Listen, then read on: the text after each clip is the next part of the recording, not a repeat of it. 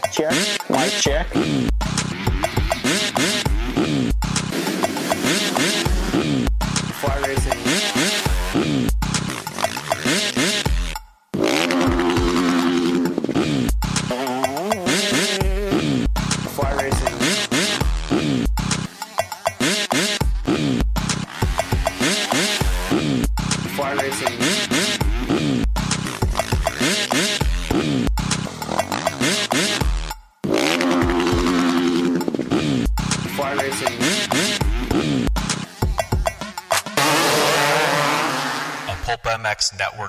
Network production. This is the Fly Moto 60 show. presented by Maxxis Tires, Pro Taper, and Get Data. On PulpMX.com, taking your calls and looking ahead to the races with your host, Steve Matthes.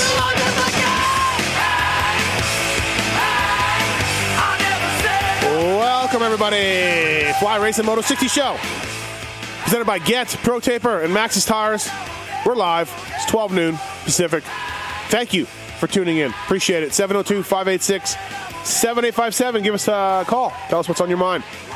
Round 12, Monster Energy AMA Supercross Series coming up this week in Indianapolis. It's supposed to be a heavy snowstorm there in Indy, which uh, will really suck pits aren't always the greatest as it is, and if there's tons of snow everywhere, it's not going to be much fun. But there are some pits downstairs. You always check that out. Um, this is a trip. This is a uh, shootout, a 250 Supercross shootout, East West. Very exciting. Lots to talk about. Man, um, we were talking about it on our Pulp MX Fantasy podcast, and it is uh, bonkers. Um, there's going to be some dudes that are really mad uh, who didn't make the main event. So We'll talk about that and much more. We're going to give away a set of fly racing gator pegs. I want to make a joke about uh, the other guys right now. Yeah, the gator, you know, but uh, I'll, I'll refrain from that. So thank you uh, for everybody for listening. Uh, gator pegs, fly racing, uh, we're going to give those away. Please check out flyracing.com for all your moto needs, whether it's the gear that the Blake Baggett, Zach Osborne, and others wear, or uh, it's your hard parts like the gator pegs, or whether it's watercraft stuff, or snowmobile stuff, or mountain bike stuff. Flyracing.com has got you covered. Also, too, we want to thank the folks at Pro Taper, Jason Anderson, Zach Osborne, running Pro Taper on the Rockstar Energy Husky team, and they're both leading the points. That is not a coincidence, everybody. Also, two uh, Pro Taper drive components uh, are on the Geico team. They're on the JGR team as well. Control drive components, uh, ProTaper.com. You know the name. They've been around forever. Great company, great guys. And uh, we urge you to check out ProTaper.com. Also, to get Justin Barcia will be back in Seattle for Yamaha, and he will be using Get products. Cooper Webb may or may not be racing this weekend. Uh, he had a get, off last weekend, and he uses Get as well. It's factory parts for your production machine, bro. The little orange box on the front fender uh, helps you grab the start, helps you destroy the whole shot. As well, two-stroke uh, CDIs are available from the folks at Get, so they'll uh, they'll make your bike awaken. Uh, fantastic company. Lots of GP riders use them too, by the way. Uh, and Maxxis tires. We had the king, Jeremy McGrath, on the show last week. He talked about this development of the MXS T tire that is coming out soon. You know that Maxxis delivers the best tires for your bike, but did you know that Maxxis also offers high quality tires for your car, light truck, trailer, ATV, mountain bike? Much, much more. Maxxis tires will let you hook up, pull the whole shot, and beat the competition any terrain or conditions. Just ask MC. Um, again, 702 586 7857. I'm Steve Matthes. JT and Perebijnos will be on the show. I have a massive head cold today, by the way, in case you can't tell. Uh, producing the show, holding things down over there, taking the phone calls. The Tits Legendary. Tits, what's up? Hey, Steve. Kind of late today, bro. Just cutting it close. But cutting it close is not late. Technically, I started the intro on time. All is well. How'd you do in fantasy? Uh, 248, which That's terrible. uh, apparently is terrible. That's terrible. Uh, I have Bradley Taft Oh. to thank for that. yeah, Taft. Not Other so than that, all my other guys, I got some of the good ones. Luke Renzland did well. Yeah. Got But- but- Ramet but- guy, everything. Yeah, but- Ramet was the, the big one for a lot of Yeah, guys. He uh, 52% pick trend for him. yeah. So uh, thank you, Bradley. Yeah, for absolutely. my subpar results. Yeah, big scores this weekend at Pulp MX Fantasy. Uh, please check it out if you want to play weekly prizes uh, all the time, and uh, we're having a good time doing that. Although cursing a lot of riders also. Uh, Jason Thomas, Paul Perebijnos coming up here. Let's go to the phone lines right now. John, what's up, man? How are you? Good. How about you? I'm great, Hey, man. question for you. Yeah. At the beginning of the season, we all talked about how stacked the 250 West class was. How likely is an all 250 West podium this weekend? Um, I don't know because Osborne and Forkner are pretty good, right? Um, but if something happens to those two guys, then for sure. Uh, when you what think about the 250 West, the last time we saw it, uh, Plessinger had had problems in San Diego. Uh, Savatgy, McElrath, AC. I think AC's got the most speed out of anybody, like raw speed. I think he's the fastest guy in the. I, but it's hard for me, John, to see Zach Osborne off the podium this weekend. It really is. He's just so consistent, right? Um, he's in shape, everything else. Forkner is certainly as fast as Zach, makes a few more mistakes. I don't think it's likely, but for sure, we will not see a 250 East podium. There's no chance of that. Uh, an all an all Yeah. 250 East podium. There's no chance of that. So the West guys will be right up in there. But John, I also think that having the the West Coast guys, they haven't they've been off for uh, a while. I think that gives an edge to the East guys a little bit, a little bit of an edge because they've been racing every week, um, but not a lot, but not enough to to make a 250 East podium. No, there's zero chance of that. Yeah, I agree. Okay, Cool. cool man. Thanks, Thank man. you, appreciate it. Osborne is just is just solid. He's he's he's you know JT talked about his starts a little bit, and, and yeah, I'll give you that, but. Uh, I, I think Osborne ends up on the podium this weekend. I, I, I don't see how he can't. He's just he's great. He's also 250 motocross champion, which he beat all the West Coast guys last year. Don't forget about that. Uh, let's go to phone lines here. Mike, what's up, man? How are you? Hey, pretty good. How are you? Good. What's going on? Hey, so I've been catching up in some of your pods or whatever. I listened on Monday night, and uh, Will Hahn was on. And he asked some good ones to listen to, and he said Jeff Emig, or Yep. maybe he said Emig was a good one. Yep. How big do your balls have to be to kick Mike LaRocco in the ribs, dude? Right? Yeah. Just full- Holy shit! When I heard that, I was like, "Are you shitting me? Dude, you lived?" It's uh, it's on YouTube. You can see it. I don't know exactly. It's Pontiac. I don't know what year. I forget. But maybe you can Google it a little bit or work the it, that that move is on YouTube. You can see Fro take a huge field goal kick right at Larocco.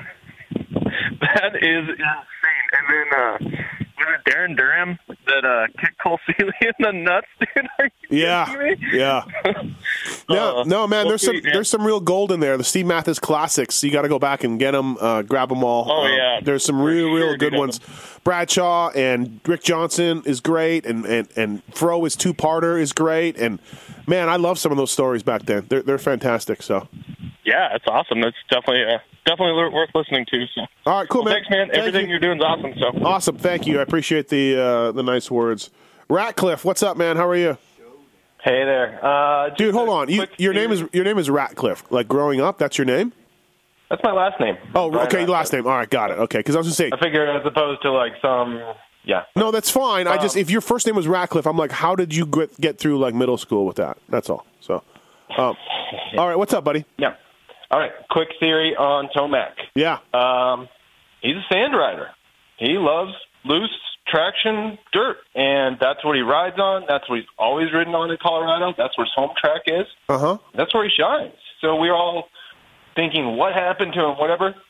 He's not super awesome on hardpack, and when he goes all out on hardpack, obviously little things happen that don't happen to him in the sand. Um. Okay. Yeah. I, I mean, I, I think you're right. He likes to looser stuff for sure. But dude, he dominated Hangtown. Whatever, two years ago. That's not Yeah, I mean, occasionally these things will happen if he gets the start or whatever, but we've seen he can go from last to almost first when he has the traction and it's sand. So, I mean, let's give him that. Yeah, no. Listen, to ev- love, I think. I think everybody. I think Cole Seely's great on the hard pack, right? He's a Southern California oh, guy. Everybody has their preference. Yeah. But it would be Cool. great if maybe Tomac trained on the hard pack. It would suck, but Right. interesting to see. It might suck for the rest of us. Yeah, he, uh, racing worse. He's but- one of those guys that just loves Colorado, man. He stays in Colorado as long as he can, gets there as soon as he can, as soon as the weather gets nice, and he just loves his compound in Colorado, which Yeah. is Oh. cool. But you're right; it also hurts you in some cases. So, not might be time to build a hard pack track there in Cortez and uh, right. you know Okay. check it out. Thanks, All man. right. Appreciate Thanks. it. Thank you. Bye. Uh, Fly Racing Moto 60 Show, presented by Get, Pro Taper, and uh, Maxxis Tires. We're going to give away a set of Gator pegs. I didn't know they made Gator pegs. It's cool, though. Shootout this weekend, 250 East West. It's very exciting. Uh, Cody, what's up, man? How are you? I'm doing awesome, guys. How about you? We're good, man. What's up? So I got a question about the uh, the 250 practices because they they have the overflow practice this week, which is for combo West East riders. Now, to those prac- those riders in that practice they can only qualify for their respective coasts? Yes, yes, I believe so. The heats are all uh, your, your your your coast, east west. So you'll be put into into the mix if you can make it out of those those practices. They will be you'll put into the mix for your appropriate coast. So how shitty is that going to be for some of those West Coast riders that don't quite make the top 20 West, but are faster than some of the top 20 in the East? Yeah, that happens. Injuries have struck the east for sure. I mean that would that does kind of suck for sure. But I mean, what are you going to do, right? It- it- It's just the luck of the draw, I guess. Yeah, it, it, would there be anything like where they could do like some sort of almost like a last chance qualifier for for practice? Like, hey, those guys in the overflow, the top two from the overflow, regardless of coast, get in.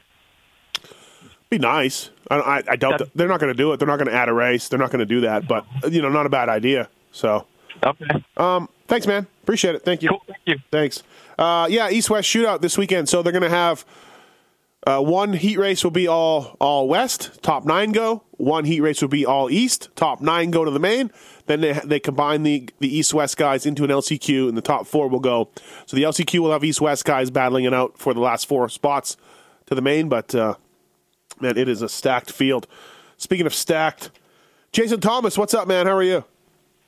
Not too much. Um, we're just listening to previous caller. I think that it won't be as much of an issue because you got to remember for all these West guys, I don't think you're going to get this mass exodus across the country to Indy for one round, and then they're going to drive all the way back home and then go to Seattle. So for, for all of those iffy guys that he's worried about not making, you know, not having enough room from the West because I don't think there's going to be a ton of those guys anyway. Yeah, you look at the you look at the points. Uh, Leonette and some Ju, Ju, uh, Julio uh, Julio Zambrano, um, Robbie Wageman. Those type of guys probably won't go all the way to Indy.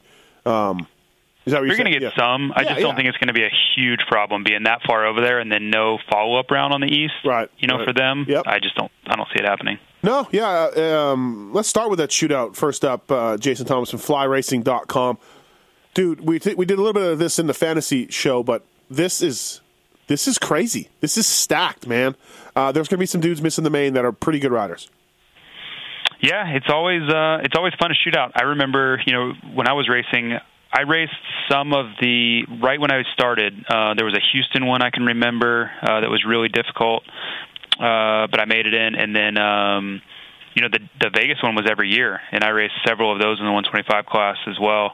And it's tough, you know. Basically, to get in, you know, you don't want to be in the LCQ. So to get in, you ne- you need to be a top nine coastal rider, and that's that's not easy. You know, it's that's a pretty tall task for a lot of people. So for a lot of these fringe guys that are just hoping to make main events in their respective coasts, throw in the shootout, and you have a really really you know tough uh, tough deal on the weekend. But you know, a- as we were talking about in our fantasy podcast, you, you're going to get some guy that you would have never expected in there. It just seems to always work out that way. No, I agree. There'll be. Uh, I, I said Josh Osby on the on the East because he's a good starter. He's got good speed. That's a guy that I could see bumping somebody out because he can he can ride he can get in the top nine in your heat. Uh, on the West Coast, Paul Perebijnos was saying uh, Jean Carlos Ramos, who's been riding very well. You'll see that for sure. If you look at the top nine right now in the West, and have the points pulled up.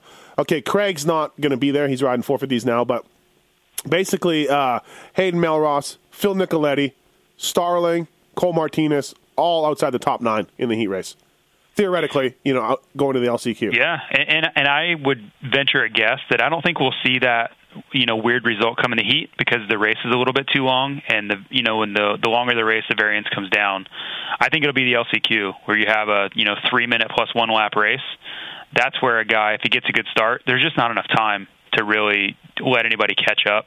So uh, the heat race only having nine spots, I, I think it'll be pretty tough for those the the outlier guy to get in. But LCQ, man, it's anything goes because it's only going to be four laps, and those guys can those guys can make it happen for four laps somehow. We had a caller earlier ask about what are the odds we get an all West podium, and I said I don't think so because Zach is is so solid and so consistent.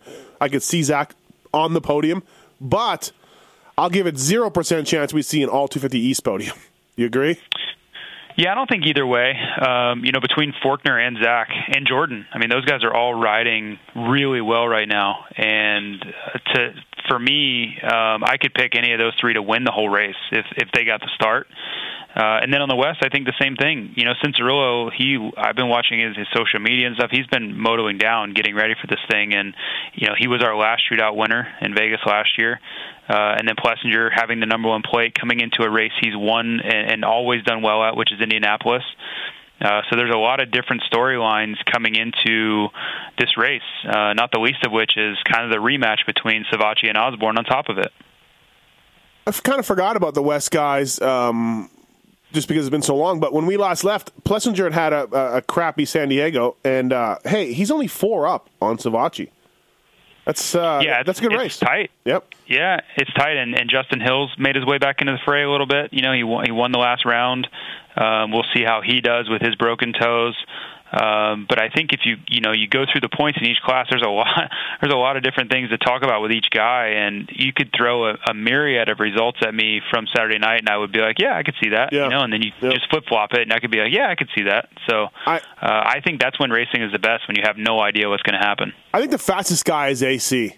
Like I don't know if he's going to win, but you just give me like balls out speed out of all these guys. I like AC, but Well, and I think you're right. If you go back, and I, I've done this, you go back and you look at the fastest qualifier from not only Supercross but also outdoors, and more times than not, it's Cianciarulo.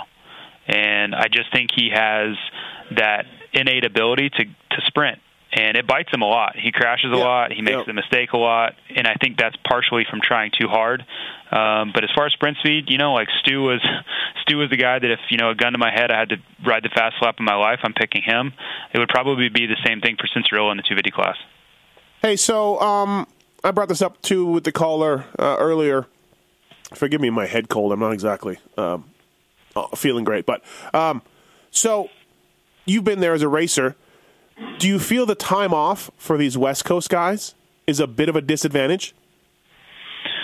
I think it's a double-edged sword. Uh, you know, for the guys that are a little beat up um, in the in the East, you know, it's not great. Like Dabalos is having to sit out. You know, some of these guys have just been crashing, and uh, they're probably sore and and not getting to ride a ton during the week. They're just trying to you know keep on keeping on right now.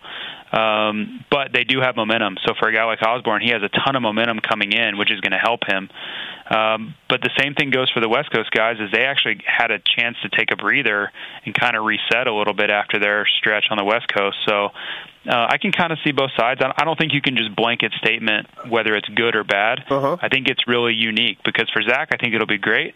Um, but for you know a guy like Justin Hill, who was really ramping up there and seemed like he had everything going his way, now he's taken a few weeks off and he's got broken toes to deal with. So it obviously was a step back for him. So you don't think you think that guys like Savatgy and Plessinger can jump in no problem right away?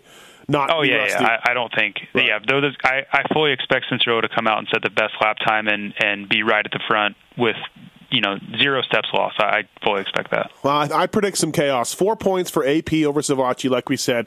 Eight points for Osborne over Forkner in this title chase. I predict. I predict some craziness. Yeah, that's big well, swings, for yeah. one. That's the nature of the 250 class, right? Yeah. Uh, but uh, yeah, I mean, you you talk about Osborne and just just Osborne versus Monster Pro Circuit Kawi. Those there is no love lost there, and you've got a ton of guys on the on the Monster Pro Circuit Kawi team that are capable of winning and also capable of getting in the mix with Zacho. Um, so yeah, I, I mean, when you throw all those guys in the mix, that all have axes to grind and they're all kind of looking at each other sideways to start with, I think it just you know goes to common sense that we're going to see something go down. Give me a sleeper. Give us a sleeper guy who who could end up on the podium. You know, don't Savatgy, AC, Osborne, Forkner, Smith. Uh, we talked all about. I'm going to go J Mart. I'm going to go J Mart. J Mart. Okay. Yeah, Yeah. J Mart's coming off a two two um, you know back to back runner up finishes. Uh, and he- and he won the last Atlanta Triple Crown race. Right, Yep. right. On top of that, yeah. So he's got definitely has momentum. I don't think he feels a ton of pressure because he, you know, beginning of the season was was tough. Yep. Um, eh, this is a you know the kind of dirt he seems to ride well on. You know, being Indy. Um, so yeah, the way he's been getting starts and, and the momentum he has, which he, he, let's be honest, he really hasn't ever had a ton of confidence in Supercross. It seems. Um, I think he could come in and and maybe not win, but land on the podium when many people don't expect him to. I like Sexton. I like Sexton. Yeah, yeah. Yeah, Paul yeah. Perbino, same thing. Yeah, I, I, yeah. I don't blame you there either. He's he's really been under the radar. But you want to talk about someone who's riding well and going very very fast, even though he's not getting the headlines. Man, Sexton has really stepped his game up this year. Absolutely. Let's get some phone calls here. First up, uh, Mike. Mike, what's happening? How are you? Hey, good. How are you, Steve? Good. What's your question? Uh, Jimmy D, with him getting hurt, does that give Phil a chance to step in for outdoors, perhaps? Um, I saw Jimmy D's social media today said he's going to be off what ten weeks, ten weeks of rest for his for his back. So that puts us uh, puts us well into the outdoors, I think, right? Because there's, Yeah. there's there's six. Yeah, I don't know. Uh, good question. I don't know. Phil was. We were talking to Phil the other day on a text message, and, and he was complaining again about how he'll be working um, as a flagman all summer. But um, so he's super, super, you know, super optimistic as usual. Phil is, but you've got to think that there's going to be an in, an, an injury, and maybe Jimmy D's exactly it, Mike. Uh, you know, I, I I see Phil riding outdoors for somebody. I really do. Yeah, yeah I hope so. I, I uh, grew up in I, I, from the Philly area. He used to come down here a lot and do a lot of racing. So Yeah, no. race a bunch and love to see him get back out there. Yeah, he's he's too good. He'll end up with some team, some ride outdoors. I really believe that. It may not be a great money deal, and that's another thing why he's so frustrated. But I don't know, JT. Don't you think Phil will end up somebody somewhere outdoors? Yeah, I think so. He's he's too talented. You know, I, to me, it was puzzling why they, what the plan was to begin with, and maybe they had some logical reason behind it. But I, I mean, we've always laughed about that. Phil's been an outdoor guy since day one, so for him to be on a Supercross only contract is one of the strangest configurations I've ever seen for a team. But um, I'm, I'm sure there's some logic there somewhere. I just don't know about it. Thanks, Mike. No problem, man. Thank you. Thank you. Uh, next up is Nick. Nick, you want to talk about IB Corp team? Um, yeah, not just the IB Corp team, but kind of that level of team that um, you know has not gotten anywhere near the top ten. Do do they make the haul to to this race, knowing that top ten is all that's going to make the main event for for this you know shootout setup? Oh yeah, they're going. Uh, not only are they going, they got a new rider. Uh, Blake Wharton will be there. Um, so I think Michael Leib and Blake Wharton will be uh, riding for them. Um, I think everybody else they is make the hurt. Uh, what do you think, JT? Michael Leib and Blake Wharton are they making mains? It's going to be tough. You know, uh, Leib was having a tough time making the West Coast mains. He was right on the cusp there, and, and I feel like he was a main event guy. But there again, the difference between being a main event guy in the West and then being in that elusive top 11 at a shootout, that's a different story. So um, I don't know what to make of Wharton. He hasn't raced in four years or whatever. You know, the number is. I have no idea how he's going to be look like? You know, is it is it is it going to look like he hasn't raced in four years, or is he going to jump right back in with with the speed that he used to have? I I couldn't tell you. So practice will probably answer a lot of those questions. Um, Leib, I would say, is going to be tough. Wharton, I have no clue. no clue. No, I, I I haven't seen him ride at all. You know, maybe I've seen a, a video or something on Racer X, but as far as like competitive riding against other elite guys, I haven't seen that at all. Uh, Philip, what's going on? What's your question, man? Philip. Philip. Hey, hey, yeah, sorry. What up? Yeah, um, so I was wondering, uh, I know the indoor tra- track's indoor and all, but they're calling 8 to 12 inches of snow I on saw that. Saturday in I- Indy. I saw that. Yeah, so I was wondering, I, I know like factory guys, they get all their rigs and everything. Uh, do you think that's going to affect them, you know, like, you know, just everyday stuff getting to and from the track, and then especially like the privateer guys? I was wondering about them. I mean, they're going to be stuck out braving the snow, and no, I mean, uh, they're not going to have their big rigs and stuff as much. No, so I, I'm sure. The, your thoughts? The Yeah. privateers fill up an Indy can park underneath. They can pit underneath the, by the by the uh, where the guys load the gate. So there's a full big area for privateer pits down downstairs. So they'll all be Oh, nice. they'll be Yeah. all be in there. The sem- the factory guys will be in their semi trucks, uh, wheeling in and out of their truck. Um, uh, Gotcha. 2000, 2003 Pontiac. I remember we pitted out of the truck, so we had to, we had to shovel snow to get out of our door uh, at the at the, at, the Yamaha rig. It was God. crazy, but uh, yeah, it'll be interesting. I'm sure Philip there'll be a lot of grouchy riders. None of these guys like cold and stuff. Oh snow. yeah, you know, Yeah. yeah, yeah. I just want to. I just want to see Adam Etnick. So I just want to meet the seven dudes. Oh, you so will- like, you will Uh, did you him? see his truck? Uh, I'm, I'm hoping to see him. He's he his truck that they got. He- Yeah. he, pits with the Hep Suzuki guys, so he'll be downstairs. Um, so Gotcha. Go down there. He will give you a hug. We met a fan the other day who said that he gave him his phone number. So, Dude, that's awesome. Yep. Yeah. Thanks, I, man. can't, I can't wait to meet him. So, Thank you. Awesome. Thanks, guys. how about that, JT? And Seven Deuce Deuce gave a guy his phone number. Was it the real one? Was it like was it like seven deuce deuce five five five? No, You know, no, I think it was one his, one one I think it was his real number. That's how he. That's how he rolls. Yeah, that sounds that sounds about like him. Uh, Joe, what's up? How are you? Good. How about you? What's going on? Hey, I was uh, calling you guys the other day. You guys were talking about the calling the Triple Crowns main events and how it can't be called that. Right. And I I was thinking, why in the world don't they call them motos? And then you made your point about that. Um, I'm still losing my hair over that, but still, um, what about super finals? Super final race one and race two. Uh, Don't sure. Yeah, no. What do you think, JT? We talked about this on a various shows, and even Ralph Sheheen himself has weighed in on Twitter and said that I was right. You cannot call these main events, these triple crowns, but for the, for stat keeping purposes in the record book, I want to know, you know, that who has won these things, uh, and never mind the main event. I want to just it- it'd be nice to know for stats. You can't call them races. People are like, call them races. You can't call them races because a a Indianapolis Supercross this weekend is a race. So you can't call them races. Uh, Ralph said maybe features. Somebody said trophy dashes, and that's terrible. Um, yeah, I'm out on that. I'm out on that. But what do you think, JT? Um, I like motos. I just take all the politics out of it. I think motos is the answer. I just don't know how we get there. Probably never. Not going to happen. Yeah, I can't see it, man. I just I can't see that. I mean, that's the answer, though. Are Like, you there- with me? Are you with me though, JT? That you can't see that happening? Uh, yeah, I, I think there's you're you're crossing. Yeah, you're crossing organizations too much. I just don't think that's going to happen. Um, but I think that's the obvious answer. You know. But but why wouldn't they use the outdoors almost as free advertisement for their riders? You know, like instead of being against the outdoors so much, why don't they use that to help promote their riders and promote their series? You, Well- you see what I'm trying to say? To be fair, the attitude has changed. They've made some changes in upper management at Feld, and uh, on the website they will post outdoor results. And Ralph, Ralph has said something about you. You'll see them in the outdoors. You know, like so the attitude's changing a little bit with Feld guys, but they're still not calling them motos. You know. Um, yeah, that that's crazy. So uh, thanks, man. Appreciate it. Thank, Thank you. I, Bye. ju- I just want to see stats, JT, where we see who won these things. You know, um, that's all. I think it's a good idea. Yeah, no, I, I can understand that. I I kind of don't care too much because in the end, it really doesn't matter.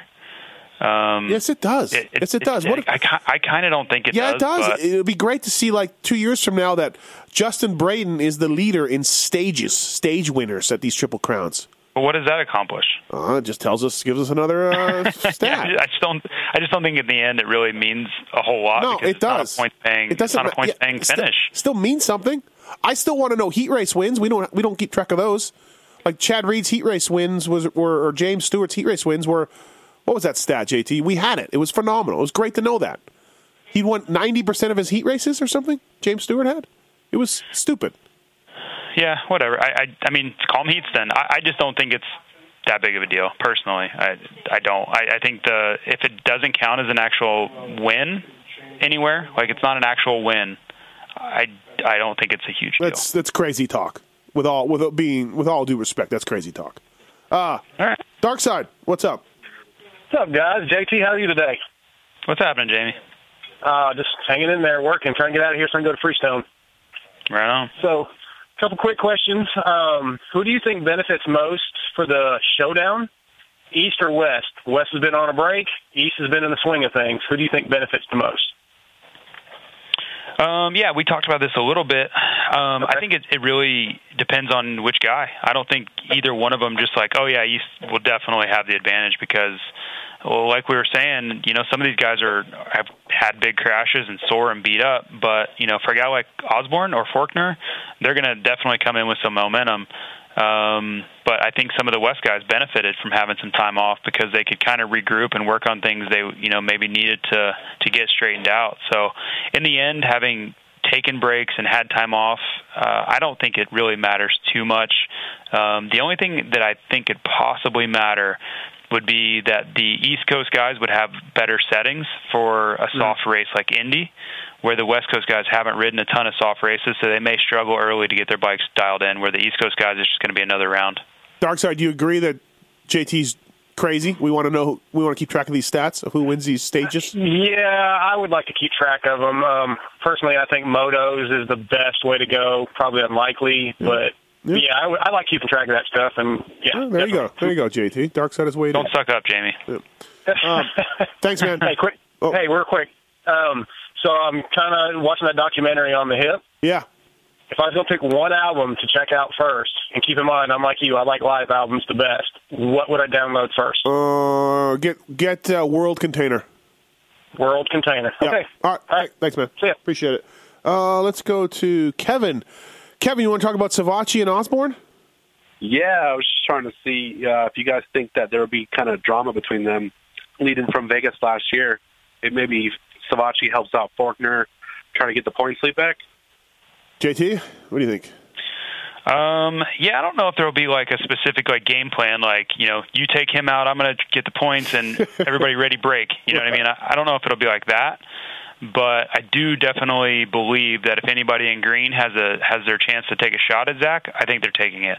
So, however that shakes out, whichever rider it is, whichever position they're in, uh, I do think you're going to see some some questionable moves and some aggressive riding between white bikes and green bikes. Okay. All right. Thanks, man. Appreciate it. Thanks, Jeff. Thank you. Uh, let's go to Travis. Travis, you want to talk about Eli Tomac? What's going on? Hey, Steve. Um, I was listening earlier, and you were talking to the caller about how Eli, you know, spends a lot of his time in Colorado. Yep. Um, and he kind of goes there like a bear into the woods for hibernation. I believe he was even on one of the shows talking about he admitted like his social media being turned off. Yeah. And um, I know he's the kind of guy that you know he doesn't like to open the window to shine light onto how he trains. And um, you know, you don't right. see like Racer X coming there and shadowing him and stuff. Um, yep. When's when's the last time that somebody of his caliber, like in the sport, has kind of had that mentality where you know they kind of close the doors and they don't let people see, you know, Well, what's going on. I mean, I would say that Carmichael and Stu had that going on. You know, there wasn't a lot going on with the goat farm. He was down there just burning tanks of gas over and over, um, and, and going back and forth from there. And I think he, he and, and Eli and James and Chad, they did all they can do to minimize the time away from their compounds. Uh, JT, what, what do you think? Yeah, you know, it's interesting. I think a long time ago, Chad was uh, guilty of this because, man, there, you know, I was so involved in what he was doing. Like I was every time he rode, I was there. Most of the training he did, I was there. But then there were still things like he was doing, like training on and off the bike, um, and he was in all kinds of, you know, I don't know if it was Eastern medicine. He was, he was doing a lot of different things, like you know, experimental things that he believed in that I don't, I didn't really fully understand. That he was really secretive about, and I don't think it was anything that you know was like illegal as far as you know our rules or anything. It was just stuff he didn't necessarily want me to know, and he there were definitely aspects of his training program he wouldn't tell me about. And you know, some of it was just straight up training too. Like I would come out to the track and he'd be like, "Yeah, I went running last night." I'd be like, "Why didn't you call me?" He's like, "Nah, got to keep one up on you." I was like, "Whatever." Like, so I think all these guys have stuff in their back pockets because it's so competitive. And Chad wasn't competitive with me; he was lapping me, but there's still always that little bit that everybody wants to do a little bit more than the next guy, or they want to be a little bit more prepared. And I would bet you if you went into you know Aldon's program with Marvin and Zach, I bet they're all doing a little something that they're not telling the other guy. Like you know, at night they're doing some sit-ups that they're not telling the other guy. It's just, that's just the spirit of these guys, and they always want to be they want to be better than the next guy. That's what has driven them to be so good so far. Um, but as far as secretive stuff like you're talking about, there's always stuff going on behind the scenes that they're not telling someone. So, um, you know, I, with Ricky and those guys, he was an open book before Aldon came along. Uh, you could go there and ride as much as you wanted to with him. You just would you would end up dropping after two days, and you couldn't get off the floor anymore.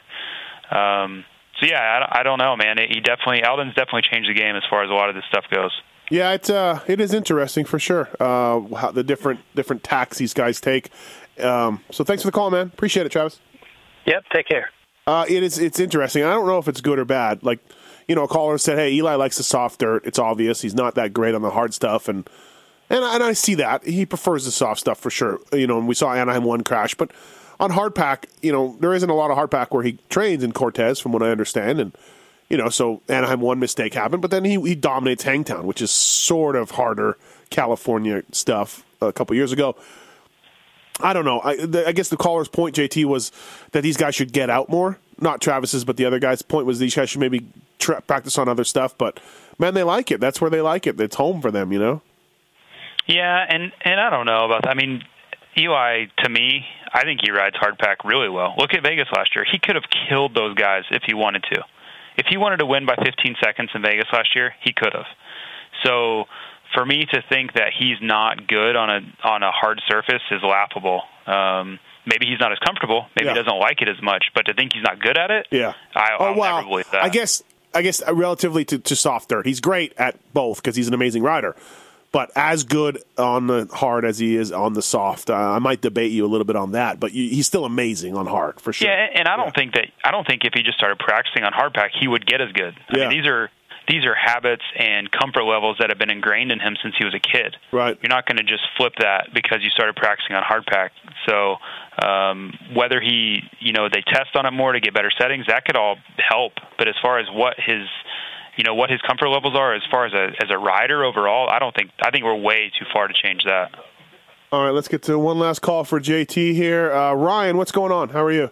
Hey, hey, Steve. Uh, sorry to hear you're not feeling so well. Uh, I'll hang got in a there, couple thank hot you. takes here for you. Okay, spit them. Um, first off, I think that uh, we absolutely have to keep track of these uh, moto wins or whatever we're going to call them. Because Thank you, thank you. JT is wrong. Five years from now, JT is wrong five years again. From now, Yep. We're not going to know. Yep. Uh, we don't know if they're all going to be triple crown formats or not, and we need to know if we're going to be breaking records like a 128 starts or all this or whatever these are. I got news for you. We're all going to be dead, so we're definitely not going to Well, care. Well, okay, but for the sake of the sport, we got to keep track of that. Yep, JT's wrong again. I got it perfectly. That's fine. We can keep track of it. I just don't care what they're called. That was my main point. Okay. and then uh, somebody asked a question earlier about uh, who has the better advantage, East Coast or West Coast. And I think the more important thing is here is that uh, the guys like Justin Hill and Jordan Smith have a huge opportunity to make up points and get back in this thing. Not that Jordan Smith's that far out, but someone like Justin Hill who was riding really good prior to the break. And I know he, he's got the toe injury or whatever, but if he can overcome that and book a win here, uh, he could be right back in this thing if, you know, Yeah. the other guys finish, you know, fifth, sixth place or something. Oh, it's great. It's and we could see a wild swing. And the best part, JT, is if we do see a wild swing, these a lot of these jerk off team managers will start complaining about the format. You know what I mean? Like, Yeah, and and and I'll basically tell them to pipe down. Not really, but No, I would, but I'm I would with be you. thinking that. Yeah. Um, yeah, I mean, look at look at how much drama we had at Vegas with the shootout and all those good guys in there. Yep. Um, I think it adds to the drama of it, you know. And for a lot of these guys, especially with the East Coast guys, there's so many guys hurt. You know, Davos is even out now, so the the field is really thinned out. So to make up big points is really tough. We saw Jordan Smith, you know, come from way back and, and still get third. Um, so I think a round like this and a round like Vegas really give you the opportunity to capitalize on a great ride. So in a situation where there's not many opportunities anymore, you really have to step up here and and, and then May fifth. uh, Ryan, um, anything else?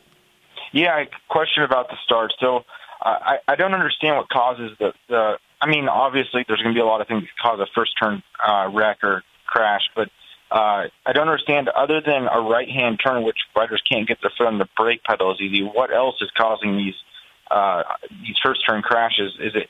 I noticed the track map this week uh, has kind of like a dog leg at the end of a long straight. Is is that something we're going to see a lot of wrecks on, or is that something that's going to be helpful in slowing the speeds before they get into the 180? I, I just don't understand. What do you think, JT, about these starts? Well, I mean, first turn crashes are nothing new, right? Um, but yeah, always going to the left is going to help because guys can actually use their you know turning leg to brake and and kind of steer the with the inside.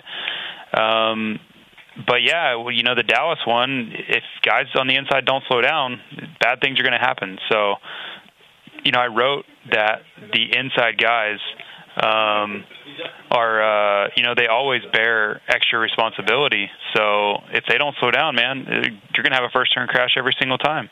Yeah, it's uh, but we saw no turn, no crashes uh, in in well, relatively few crashes I can think of this past weekend with that nice gradual sort of left hand turn um, in St. Louis. So um, I, I'm with you. I'm with you, JT. Like I don't think there's just like you know, we talk about what obstacle off the start could prevent crashes, and I, and I don't think there is any. I don't think there's a, a stamp it first turn layout that will stop crashes. I just don't think there's anything.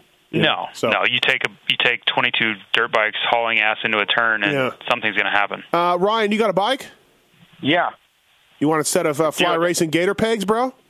Will they fit on my KTM 350? Yeah. Heck sh- yeah. for sure they will. All right. Thanks for your hot takes. Thanks to Fly Racing. Uh, we'll put you on hold. Tits will get your info. All right. Appreciate it. Thanks, Steve. Feel better. All right. Thank you, man. See, hey, people are concerned about my health, JT. People are concerned. Yeah. Um, all right, JT. Hey, thanks, buddy. Appreciate it. Before we let you go, give me your winners this weekend.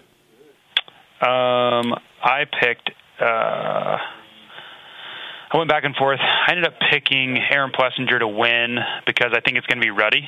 We have that snowstorm, and it's it's early. You know, it's an early March race for Indy. Um, so I went Aaron Plessinger to win, and I'll go Eli. There's no way I'm picking against Eli. yeah. So you figure you think Eli's got quote unquote rid of these issues he's got going on? Like, well, if yeah. he doesn't crash, he's going to Yeah, win. right. I think we've we've learned that. Yeah, so. true. Okay. Uh, thanks, buddy. Appreciate it. Thanks. All right, guys. See Uh, flyracing.com. Please check them out on the web.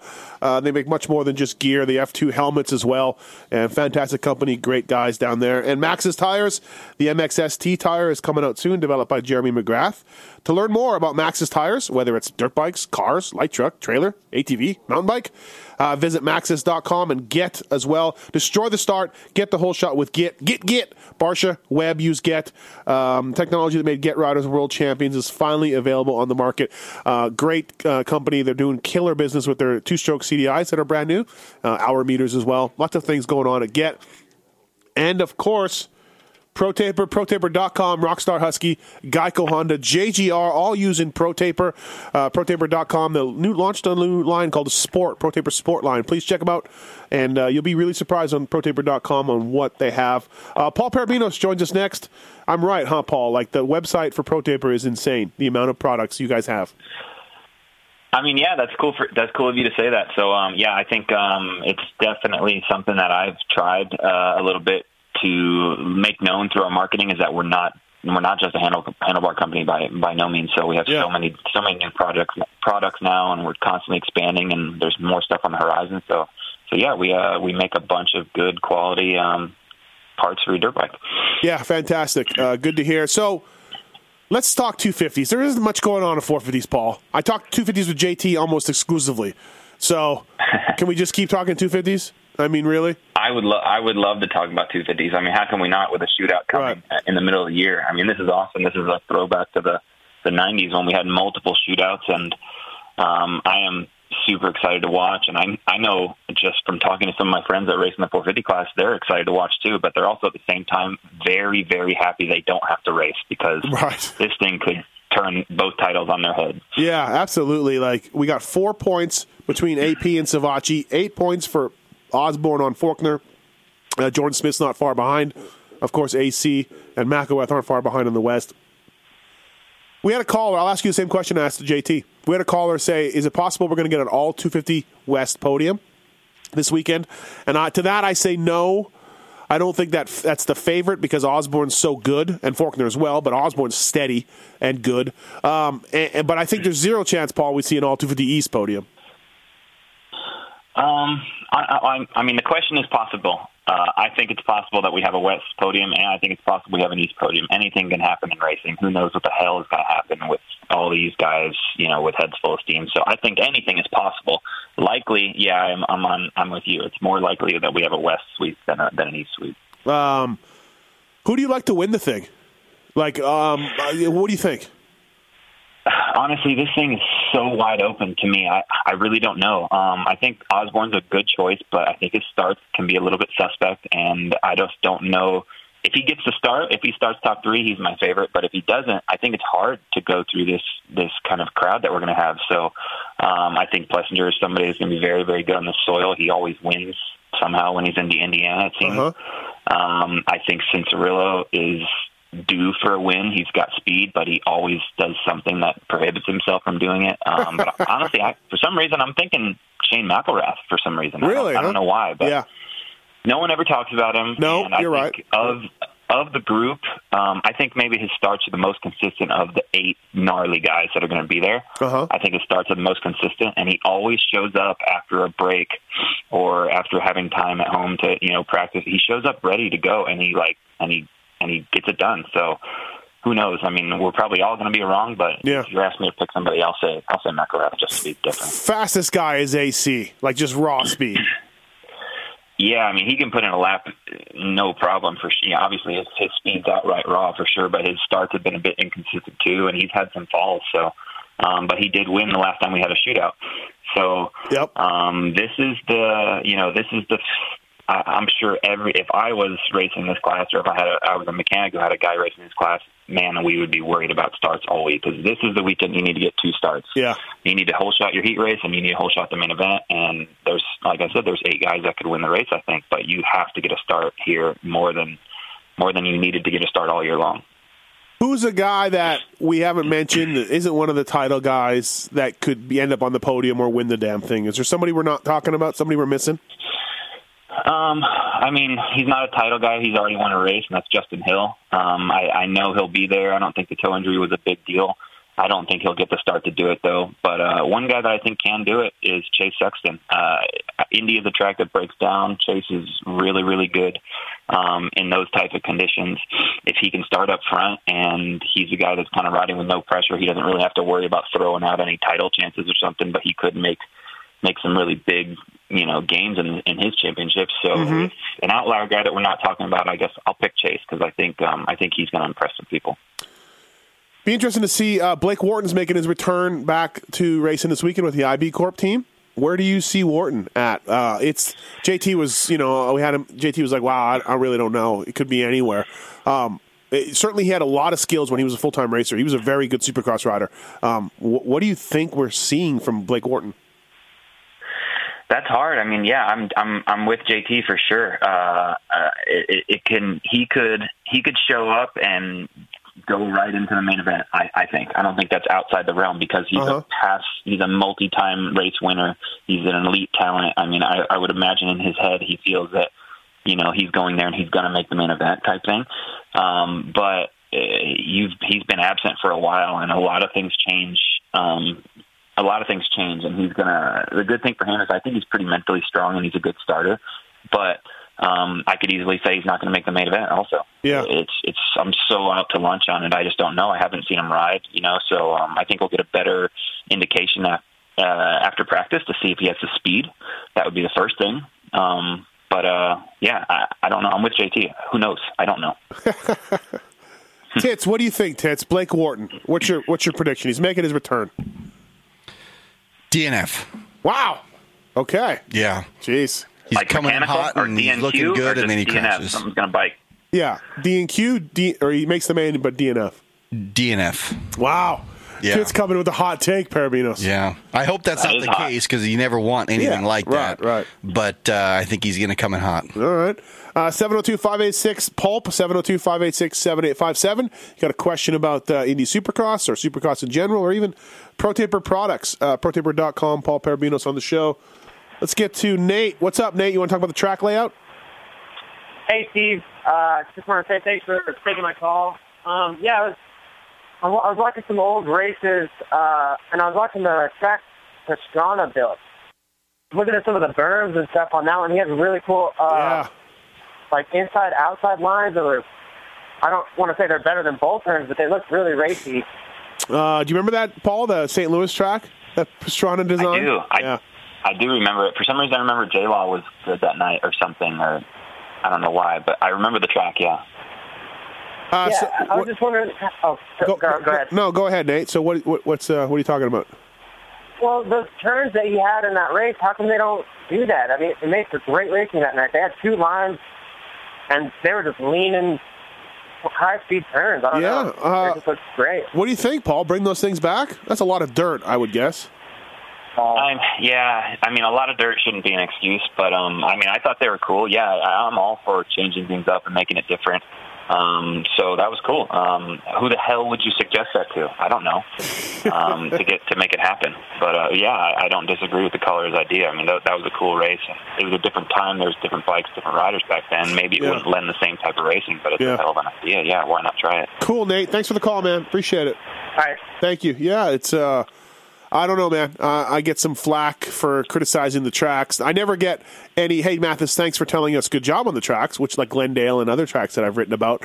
But I get a lot of flack for the tracks, uh, for criticizing the tracks. And, I'm, and I always tell these guys, I'm getting it from teams and riders. I'm not sitting here, I don't race. What do I care? I, I'm getting from teams and riders that are saying, like, this, this thing blows. So Yeah, to the, to who to that I say, who cares? I mean, you're never going to make everyone happy, and that's that's society. Uh, that's just the way it is. Da- Dan, what's up? You want to talk about a playoff system for 450s? Yeah, you know, on Daniel Blair's podcast, he had laid out a complete playoff system. I know when he was on, you guys didn't talk about it, but I don't know if he's talked to you. You know, his whole thing would be first 12 races. Um, I believe seven of them would be regular style. Five of those would be um, triple crowns. Um, and then the 250s, they wouldn't do a playoff at all, but wherever there was triple crowns, they do triple crown style, and where there was regular, they do regular.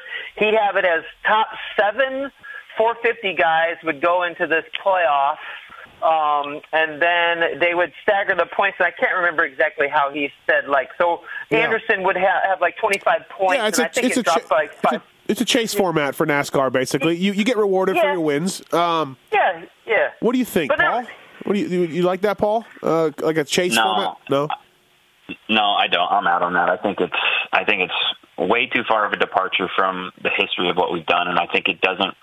It, it I think it's going to be one harder for the fans to follow. They already struggle to follow what the Triple Crown is. Like, yeah, you know, there's a lot of educated fans that have no problem, but I just I don't. I'm not for it. I think there needs to be some.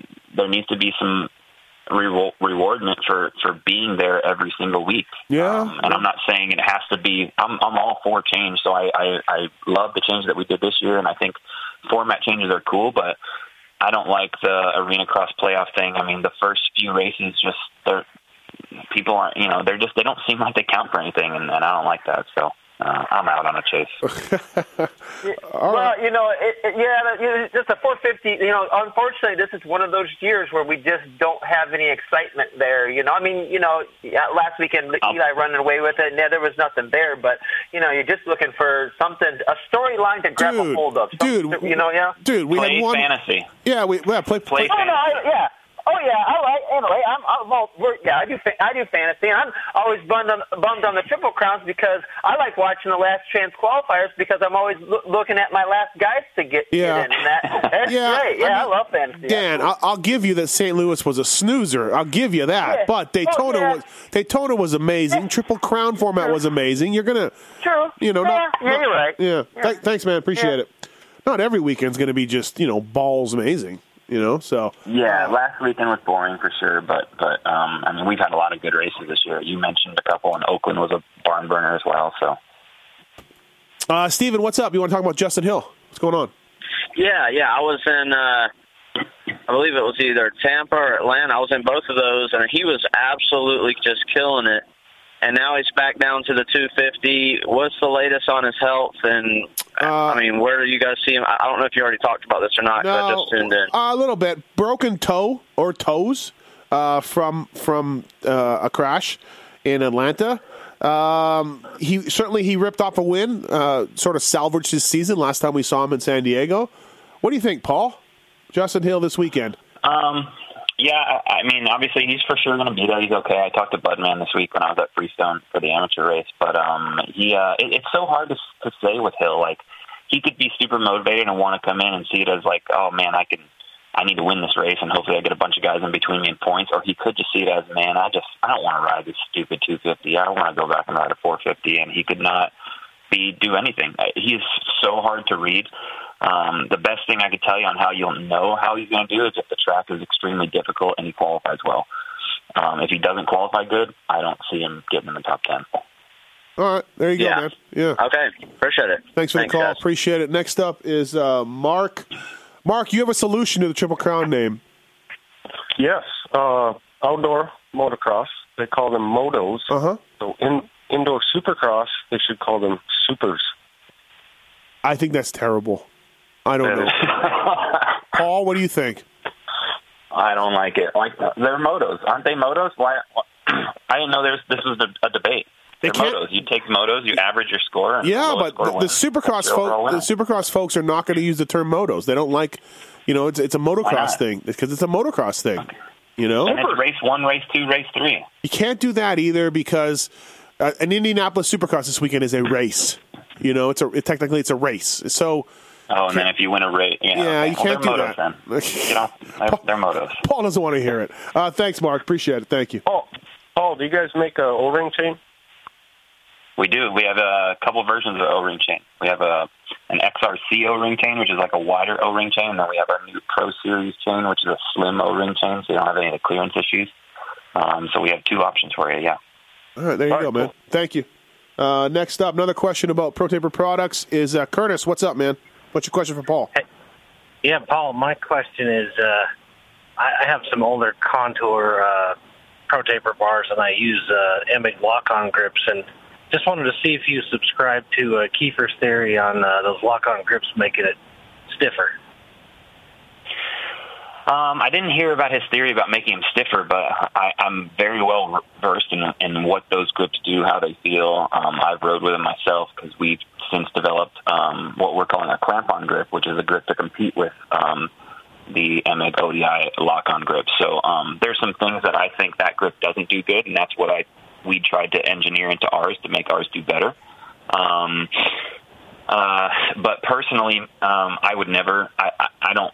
I don't ride with that type of grip. I don't want to, and, and I don't see why anyone would race with it because at the end of the day, it's still a plastic throttle tube, and if, if you dump it over in a corner, um, you know, you can you, you not finish the race. I mean, that's the reason why uh, Blake Baggett DNF'd Dallas years ago, and it's the reason why Chad Reed had some issues at Phoenix, I believe, this year or Arlington. So, um, but it's a great product for the average guy. Obviously, it's also easy to install, no glue, and uh, we have our version coming out in about two weeks. But um, what makes ours a little bit different is, is we windowed the core so to cut down on some vibration and, and have some more impact absorbing kind of a cushion in there. So uh, ours is different than theirs. Um, theirs is a great product for sure, but yeah, there's uh, there's now a new option out there. So uh, Curtis, what's, what you're uh, I, I invite you to check it out. Curtis, what's Keefer's theory? What do you mean stiffer?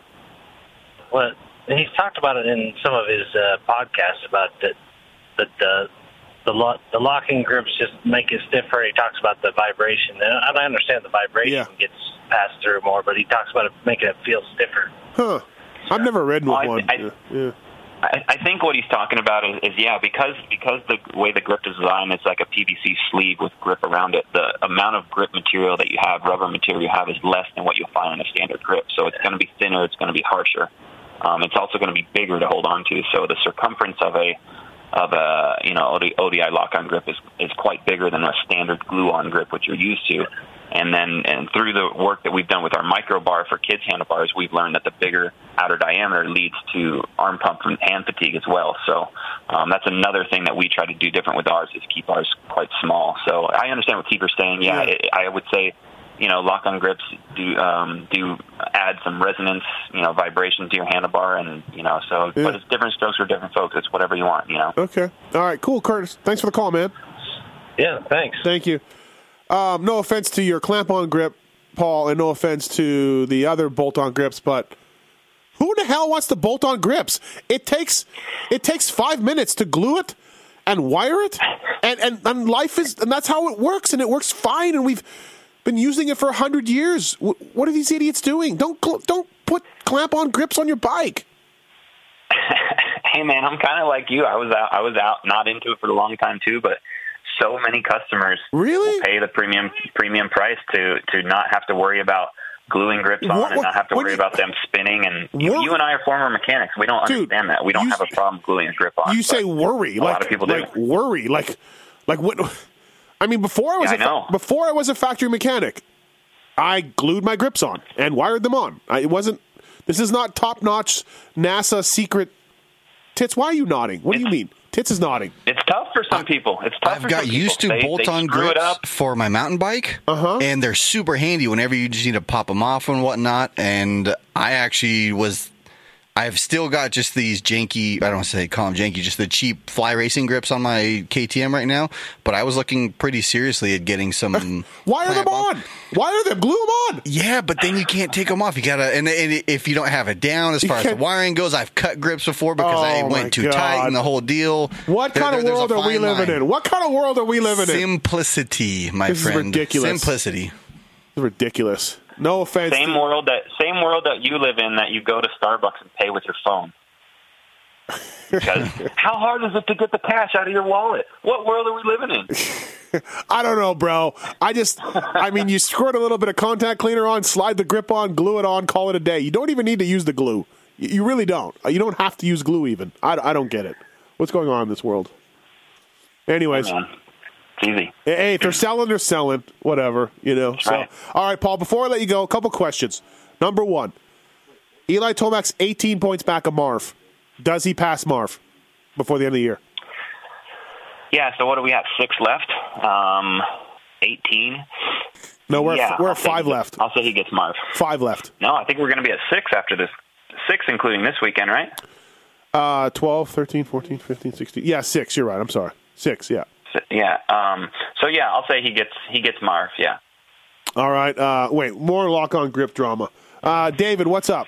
What's going on? Hey, what's up, guys? Hey, about the clamp on grips, um, I got to disagree with you, Steve. They, uh, I've been gluing them on for years, and these clamp on grips are amazing. They're for the lazy guy who don't want to glue them on and wire tie 'em and the thing spins. They're, they're awesome. I actually, I've owned two Emig lock on grips, and I'm actually looking at the uh, Paul's. Um, Pro Taper lock on grips. Yeah. I just I, I was trying to figure out what the difference was, what what the difference was in them, but you explained it earlier about um, Yeah. you you change them up a little bit than the than the Emig grip. I'm, and I'm going to try them, but uh, they're awesome, dude. You should try them one day. Oh well, Paul just finished telling you that the the the the clamp on ones are are bigger and they they affect you with arm pump more. That's something that I do not need when I ride a motorcycle. I do not need more arm pump. I mean, you could do two laps without arm pump. You're good. I don't know, bro. No, Just, just that's a lot. glue them on. It's a lot. It's Glue- a lot. It's a lot. Hey guys, hey, no glue, clamp. All right, whatever, bro. Beat it. Glue it on, people. Don't be lazy. Just it work. And by the way, also too, like you said, Paul, I would never, never, never, never, never race professionally with these. No way. Yeah, I I will. I'm not asking any of our teams to race professionally with these, just because at the end of the day, it's still plastic throttle tubes. So Yeah. Um, but we have a all our clamp on grips are on our website. We have a video on there. I invite you to go watch it, Steve. It helps explain more about what uh what ours is and how it's different from the competition. Listen, so check it out. listen, Paul. I'm sure you guys did a great job. Pro Taper is a great company, but you're not running them, and neither am I. That's all. That's no, that's it. I'm not. I like to glue on my grips. Thank you. That's it. All right, give me your winners this weekend. Eli Tomac in 450. Um, I think he always wins here. This is the soil he thrives on, and, and man, he crushed people last weekend. So I'll say him. And then eh, it's it could be so many different guys on the other coast, but I guess I said McElrath earlier, so I'll Yep. say him. All right, I'll say McElrath. fantastic. I'll go Osborne and Tomac. That's what I think. Uh, yeah, well, you're really going out on a limb. there. Oh, I know, I know. Uh, thanks for your time, Paul. Appreciate it. ProTaper.com. Uh, please check them out. Thanks, buddy. All right, take care. All right, see you. Uh, Fly Racing Moto 60 Show presented by Get, Pro Taper, and Maxxis. Thanks to you people for calling in. Lots of phone calls today. Lots of interest in the sport. Gotta love that. Lots to talk about when it comes to these shootouts, East West shootouts. That's that's the wrong one, tits. What is going on with you? I'm on the multitasking. I'm sorry. God.